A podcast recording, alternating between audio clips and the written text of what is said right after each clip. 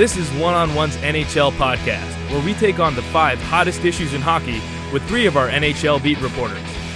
It's time to go five on three. We're back, joined by Jack Caldwell. I'm Chris Hennessy. We got a, a lot to get to, Jack, including your Rangers getting off that schneid you ranted about so so much last week. Yeah, we're five on two today. Five on two today. Five on two again. Um, but yeah, uh, I think David Quinn seems to be getting it together a little bit, and we were probably I listened back to the podcast after, probably a little harsh. I, Jackson is definitely more of a strong uh, Quinn opponent than I am. Yes. Last year I was pretty much in support of Quinn. I liked him, and Jackson didn't. So uh, I was I was a little more unsure. I didn't like the excessive movement he was going with the lines, but it seems like he's figuring it out. He's been juggling it around, and you see they they lay a total egg against mm-hmm. Boston, where they were just overmatched, overpowered, could not match up with the physicality, and then. Quinn calls them out, says we need to be more physical, we need to get more pucks on net. And then what do they do last night when they beat the Lightning? They get a lot of pucks on net, a lot of really high quality chances, and they played by far their most physical game of the season. So it's really good all around. I think it's going to be a problem for the Rangers moving forward that they're going to have to look into is the physicality. It's what I said before the season started was my one problem with the way the rebuild is going is none of the guys they have coming up are physical players. Even the guys like a Lemieux or even a Kreider, they're more pests. They don't have a Chara or a Jay Bouwmeester, someone like that, uh, who can be big and strong and physical. They just don't. They have a lot of pests and a lot of guys who can be annoying, but I think you need to find who your physical Hulk is going to be to come in. Yeah, that'll be interesting. They they're gonna, you know, the Rangers. Obviously, the goal is to play in the playoffs, and hockey's a physical game, especially when you get into April. So that's going to be something they're going to need. But something that caught my eye last night was, first off, Adam Fox scores his first career NHL goal. He's a guy who He's been the best. he's been the best- on the team. Yeah, he was really good at Harvard. He comes to the Rangers as an unsigned, um, as a, um, excuse me, a college free agent. There's the words. Um, and he scores his first career goal last night. He's looked really good, and I feel like he's flying under the radar a little bit. I feel like we haven't talked about him as much as maybe we should. Um, but him and Trouba have made have been both very good on the blue line, and Chytil looked really good last night as well. I thought. Yes, he- And- you could argue that was his best game as a Ranger, and it, I think that goes to show we were screaming about Quinn putting Chytil down in the line, uh, down in Hartford, and then he comes back and he plays like that. It makes you realize, okay, maybe maybe they are getting seeing some things that we weren't. Maybe they're doing some things. That's why they're the he's the coach of the Rangers. I don't think you know. Uh, I think Jackson was more definitely against him. He was looking more as if he didn't know how to coach when he said Right. Vino it's- is a good coach and Quinn isn't.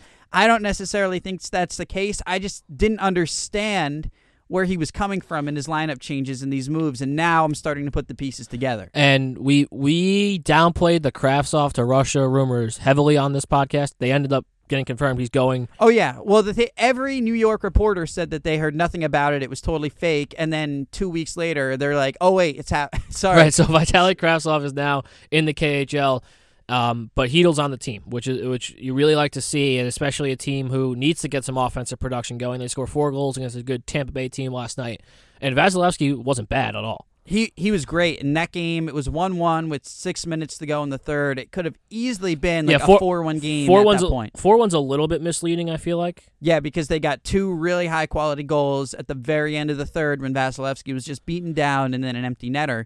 But it was 1 1 with six minutes to go, and he made like five incredibly impressive saves throughout the game. That He's- could have gotten out of hand so much earlier. he's one of the best goalies in the league. Oh yeah, I mean, of course, but it's it was exactly what you wanted to see for the Rangers because they've been getting outshot horrendously all year and they've been playing horrifically in their own end all season. And then they tremendously outshoot Tampa and they play a really good two-way game. The only goal they let up was just a dumb line change where all five guys are out on the ice for like two and a half minutes and they all went to change at once, which I don't even know how that happens or Yeah. I don't know who to point to on that one, but the fact that they won and that was the only goal they gave up, you can just scratch that one off the docket.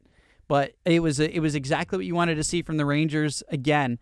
I don't think they can af- play that physical every night. You can't depend on a Kreider or a Lemieux or a Jesper Fast just with their size to play with that physical intensity without getting worn down or or even injured.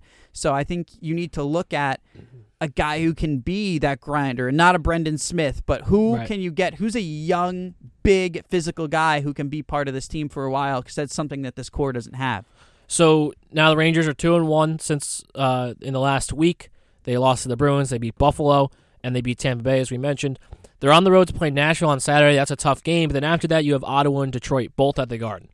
So this is a time for the Rangers to get to a couple of get well games before they play a whole bunch of Eastern Conference teams in a row into some important games that they, they want to be in this wild card race. And you get outmatched by Boston, but I think it's very clear that this team plays hard. They have heart. They play well together because they smacked around Tampa and Yeah. Buffalo for the most. They were, everybody's played They the were much much better. They looked than Tampa and Buffalo, who are on paper much better teams than the Rangers. So and everybody's getting smacked around by Boston right now. yeah, They're- and that's fair too. Boston's the best team in hockey right they're, now. They're so- nine one and two. Pastrnak has twelve goals. Tuukka Rask leading the league in save percentage, so they look really good uh, after the Eastern Conference uh, championship last year. And I want to talk about Tampa Bay a little bit, and then we'll move on to the Islanders and the Devils. Five four and two through eleven games, only twelve points. They haven't necessarily looked bad, as you mentioned. They they played a fine game yesterday, and they've been leading on Vasilevskiy a lot. They've only scored. They've only scored. Excuse me. They've scored thirty five goals in the eleven games, but they've given up thirty six.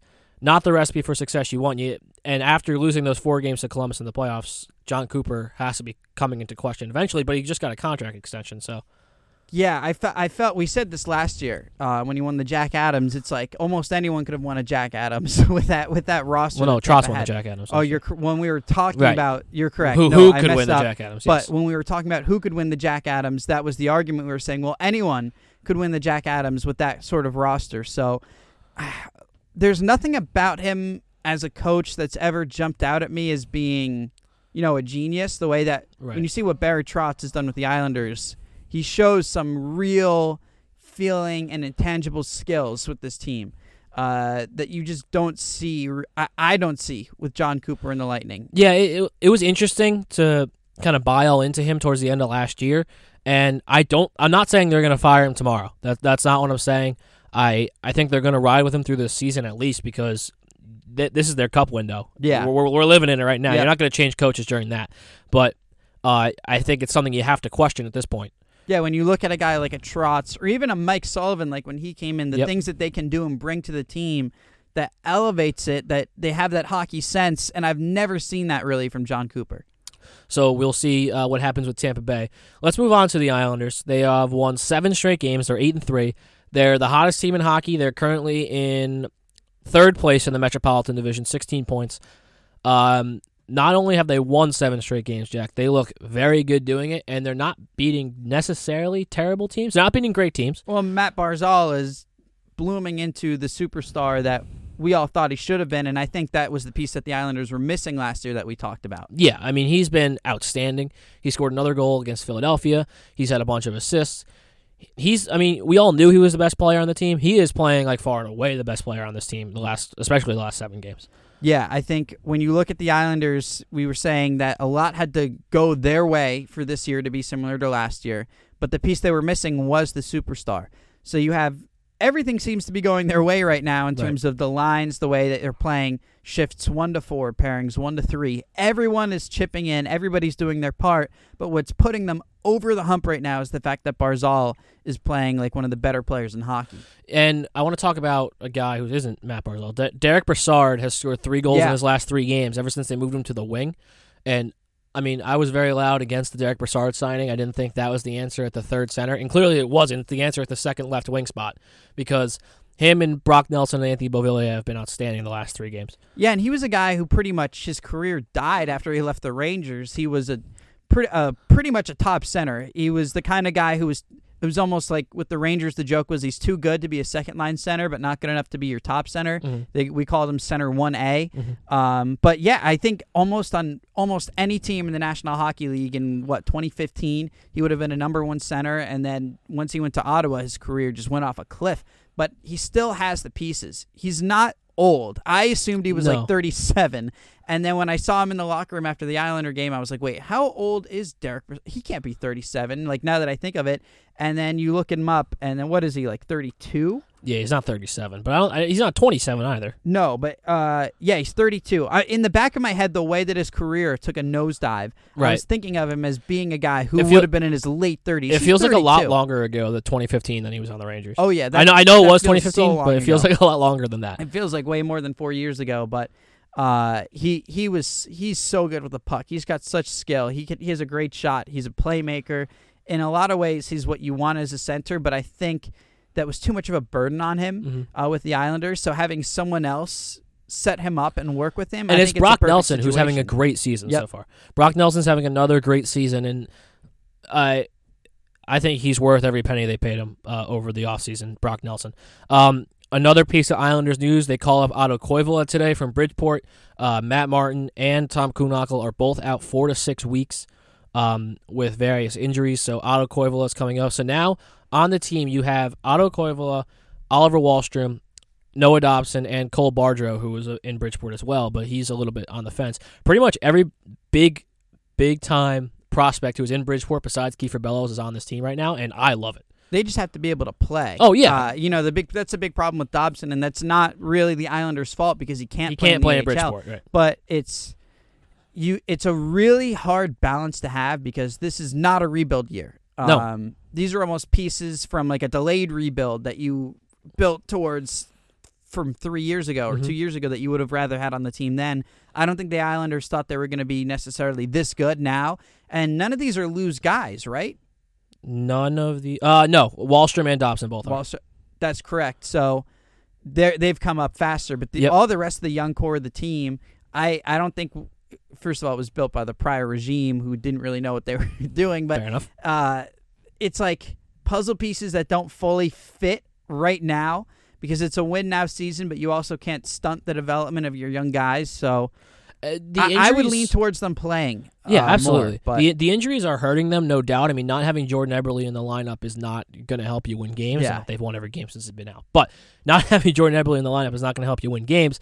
But it's helping these guys get reps at the NHL level, which is what you want. And we talked about it at length, the Rangers last week, that these guys are only going to get better if they play in the NHL. yeah. And Wahlstrom has been good. Dobson's been good when he's played. There's no reason to think Koivula won't be. Bardreau was totally off the radar when he came up.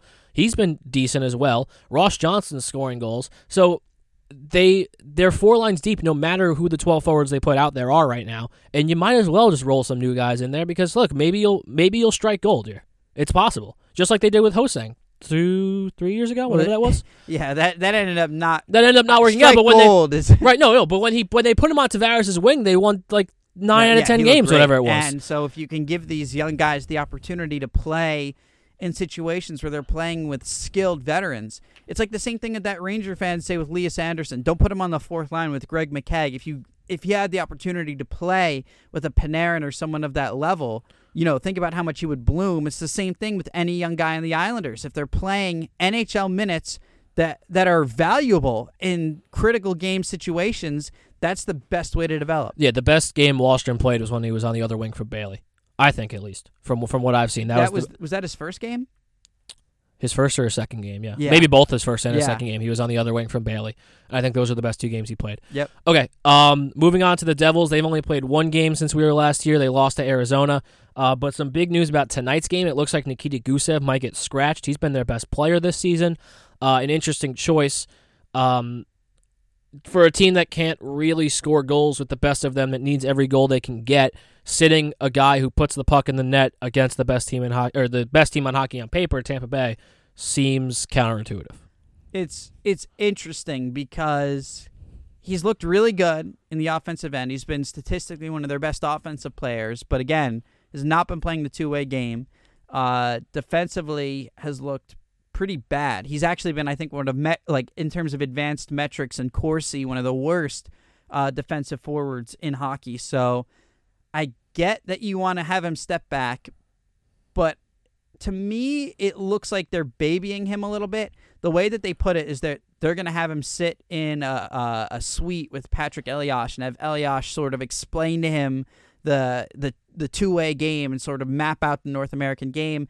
The guy's twenty seven He's years old. 27 years he's old. not he's not a nineteen. He's not Vitaly Kravtsov who's Exactly. nineteen years old. Exactly. He's twenty. He he knows how to play hockey. He knows the North American game, Uh, and when I see guys like like with the Rangers, Kaapo Kakko, that seems like he's having some trouble adjusting to the North American style, but he's playing and he's getting used to it, and that's Scored how you do it. night. Exactly. He looked a lot better last night. He played the best game of his career so far. And I the Devils are in more of a win now mode than the Rangers. They're not rebuilding, so they want to win now.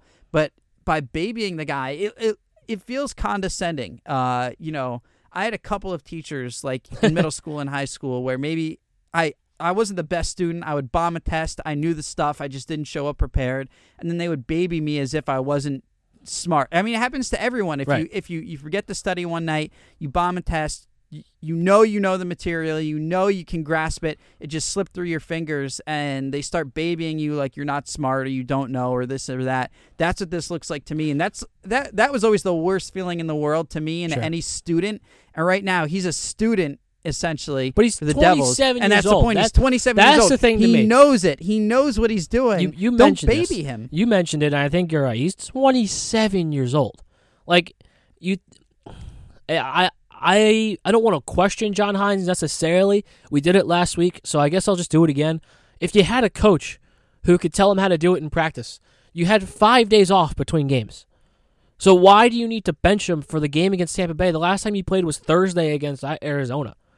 So I don't understand. There's a big period for here for you to get on the ice and practice with your talented guy who you just signed Yeah, to why do you teach him the 200 wa- feet game. Why do you need to have him watch the game? Look, I'm not. Why don't you go to an Islander game or a uh, Ranger Sure, game? and go to an Islander there? game. Why do you Go to the watch- Garden. Why do you need to sit in the box and watch your own team play? I It doesn't know. make. And I'm not demeaning Patrik Elias at all. He's a great. He was a great Oh, player yeah. for the Devils, and that's not what I'm saying. I'm not saying he can't teach. I'm not even saying he can't teach this guy anything. I'm sure he can, but not during a game where you need to win every game, especially the way you started, and especially against teams that are in the Eastern Conference too.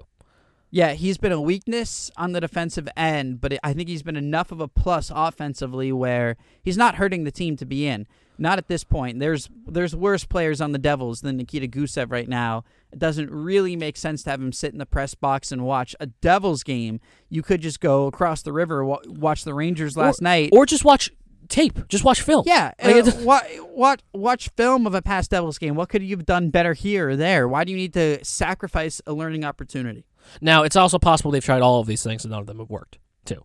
That's possible. We're we're also again goes back to the Rangers. Three weeks into the season, and the Devils, as the Islanders and Rangers went through, have had significant gaps between games too, which can't help. But those gaps should be used as time to learn and develop. Yeah, that should only help a team like New Jersey at this point. Like, sure, it was going to hurt the Rangers and the Islanders because they had won a couple games in a row before that stretch. But the Devils have been struggling to get off the ground. They've been struggling to to really put anything together. Yep. So use the time you have as a team, five days off between two home games, and get better. Don't don't sit a guy. That doesn't make any sense to me. Yep. All right, let's move on. Uh, Roman Josi signs a big contract, eight years, nine million dollars. Uh, he's going to be on the old, on well on the other side of thirty by the end of it, but that's not really what they're concerned about. They're concerned about right now getting their captain and their best defenseman signed. Personally, in terms of NHL deals, I don't hate it. Um, I was a little surprised. I was surprised. I sure. think it was a little. It was a little too much money. He's your own homegrown guy, though. yes, but So what I however. I don't. I'm not saying that he's Erik Karlsson, but Erik Karlsson got paid so much more.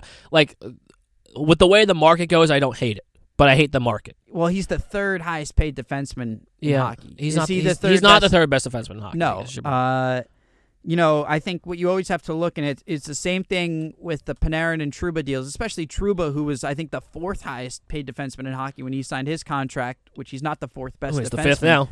But he, now he's the fifth. But three years from now, the cap is probably going to be escalated. You have a new CBA And coming whenever up. the CBA comes in, it will probably go. You up. also have Seattle coming in, and when Vegas came into the league, the cap skyrocketed like four million dollars. So Mm-hmm. these are all things that can make the cap continue to expand. Contracts that looked horrible four years ago don't necessarily seem as bad now, and I think nine million dollars now, uh, as compared to four years from now, when they're only in the middle of that deal, could not look nearly as tight. And there's could very well be seven or eight defensemen who are making more than that. Right, and I also think it's a little bit of um, reactionary because they've lost both Shea Weber and PK Subban now, Mhm. and this now now this is their guy. So I as a, from the Predators' perspective, I don't necessarily hate it, but I understand where you're coming from in terms of this is a lot of money and it's for a long time But. I, I don't hate it for a homegrown guy. Again, I like when teams reward and keep their homegrown guys. He's going to be a predator for life, and I think that's cool. And you can't hate it as much because you know what you're going to get out of him. This isn't a situation of signing, you know, a mercenary to come in and you don't where he could underproduce or this or that. Yep. So he will be on the Nashville Predators through the 20, 2027 2028 season, excuse me, and he will be 37 years old when the contract expires. I don't, that that's old. for a defense. 37 is when I there. watch what Marc Staal is going through right now, and he still has another full year next year. The guy was a healthy scratch last night, which, by the way, was a good job by Yeah, Quinn. should should be a lot more often. But oh man, uh, defensemen. It, you sit, I mean, the Rangers had one of the best defensive cores in hockey. It's what they build that la- built that last team on, and they died so quickly because defensemen just age out so fast. 31, 32. We see it on the Devils with Subban. The guys really just drop after age 31, 32. So. Yeah, 37. That's that's old. The Yeah. last three, four years of that deal could be rough. Who played instead of Staal last night?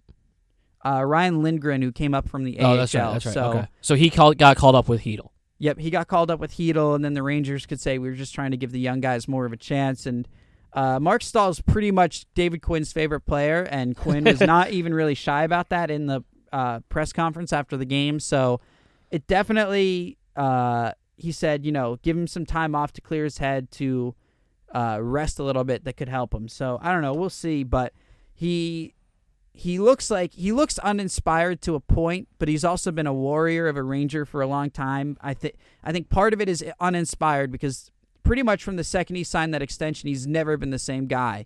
But you also have to attribute it to his body just being absolutely broken down. All right, speaking of bodies breaking down, there's been a few big injuries in the NHL, so we're going to touch on that real quick. Um, first, let's start in Colorado, where both Landeskog and Rantanen are going to be out for a little bit of time. Uh, they got off to a hot start, Colorado.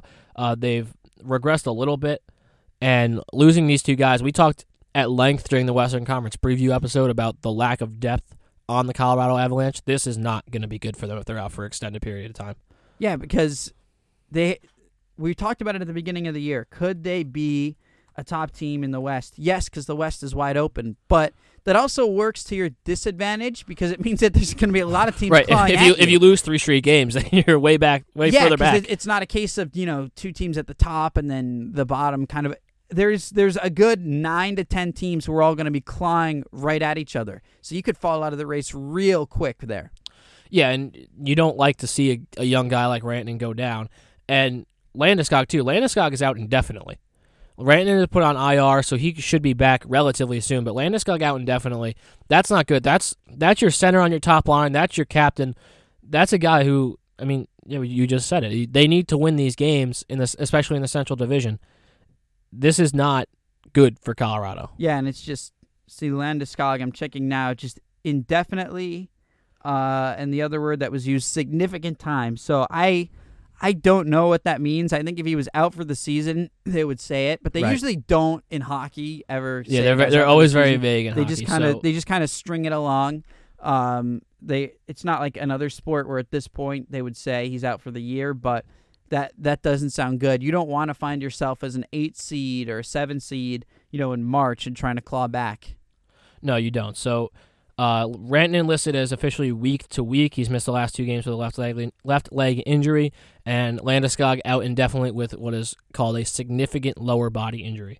So, we'll see how that goes. Now, one that has been given a specific timetable in the same division is St. Louis's Vladimir Tarasenko, who's going to be reevaluated in five months with I believe it was a pectoral. Um, Yeah, that sounds really bad That too. sounds- because that that's sounds bad. reevaluated in five months. So we say, well, he could come back in March, but what if the reevaluation is he needs another month and then you're in the playoffs? Yeah. So that so five months from right now is late March, which is the last week of the season, and now he's going to be reevaluated if all goes well. Oh, it was a shoulder injury, excuse me.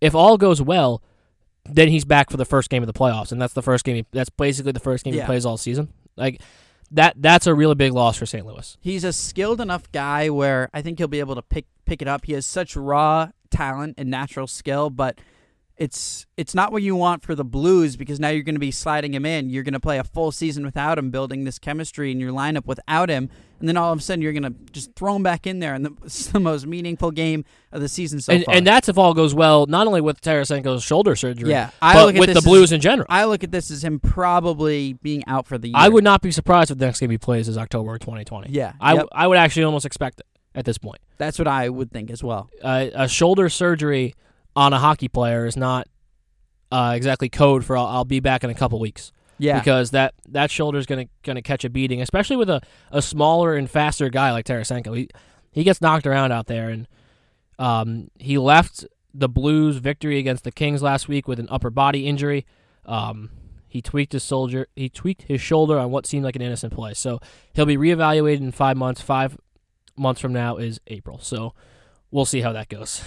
Yeah, no, that's scary for Blues fans, and they've gotten off to a pretty good start this year. I think overall they laid a couple of eggs early, but I think generally speaking, they have the pieces in place where they can feel confident about going on another run this year. But Tarasenko is one of, if not the most. I, I have a hard time saying definitively the most, but he's right up there with one of the most important pieces on this team to oh, make I think he is. I think he's the second most important piece behind Binnington. yeah, I think if they're going to go back to the playoffs, try to Binnington, O'Reilly, Tarasenko. Those are your three. try to go back and do what they did last year. He needs to be there. yeah, And maybe his numbers weren't as great in the playoffs as O'Reilly's were, but that. but he that- still looked. but he's looked fantastic. It was a kind. it was the eye test. where he Exactly. looked great. so St. Louis has played 12 games. They have 15 points, six three and three. Uh, they play against Minnesota tonight. Colorado, who we talked about earlier, has 17 points through 11 games. They're eight two and one. So again, a great start. But now they're missing two players. So now this Central Division looks a little bit more open for a team like Winnipeg, who sure they've gotten off to a rough start. They lose a, lo- a rough Yeah, game the rest of the night. Western Conference, respectively, is pretty happy uh, about this. You know, not obviously to see the guys go down, Right. but in a sense where a team like Winnipeg or the Wild Minnesota can look at this and say, "Wow, we we really have a chance now." it, it's really only Winnipeg and Dallas to me in the Central Division because Minnesota is four and eight and Chicago's three six and two. They're, Chicago, yeah, I don't think Chicago is Chicago's not a talented team. Minnesota is always a team that sure is talented, but they never seem to compete with St. Louis and Winnipeg and even Chicago when they were good in Colorado and Nashville because for some reason they just can't get it together. And yeah, I guess I look at the Stars as more of a surefire playoff team, whereas Minnesota and Winnipeg, I'm not really sure. I think no Win- Winnipeg str- uh, struggled sh- mightily. This Yeah. year. So Winnipeg and Minnesota are those teams that I'm looking at more of on the fence, where now their opportunity is getting greater. Right. Uh, Winnipeg gave up seven goals to Anaheim last Yeah, night, so yep. uh, that's not what you want. Uh, so those are that's the injury report from from the Western Conference at least. Um, so leaves the Central Division wide open. So uh, that's all we got today. So for Jack Caldwell, I'm Chris Hennessy. We'll see you next week.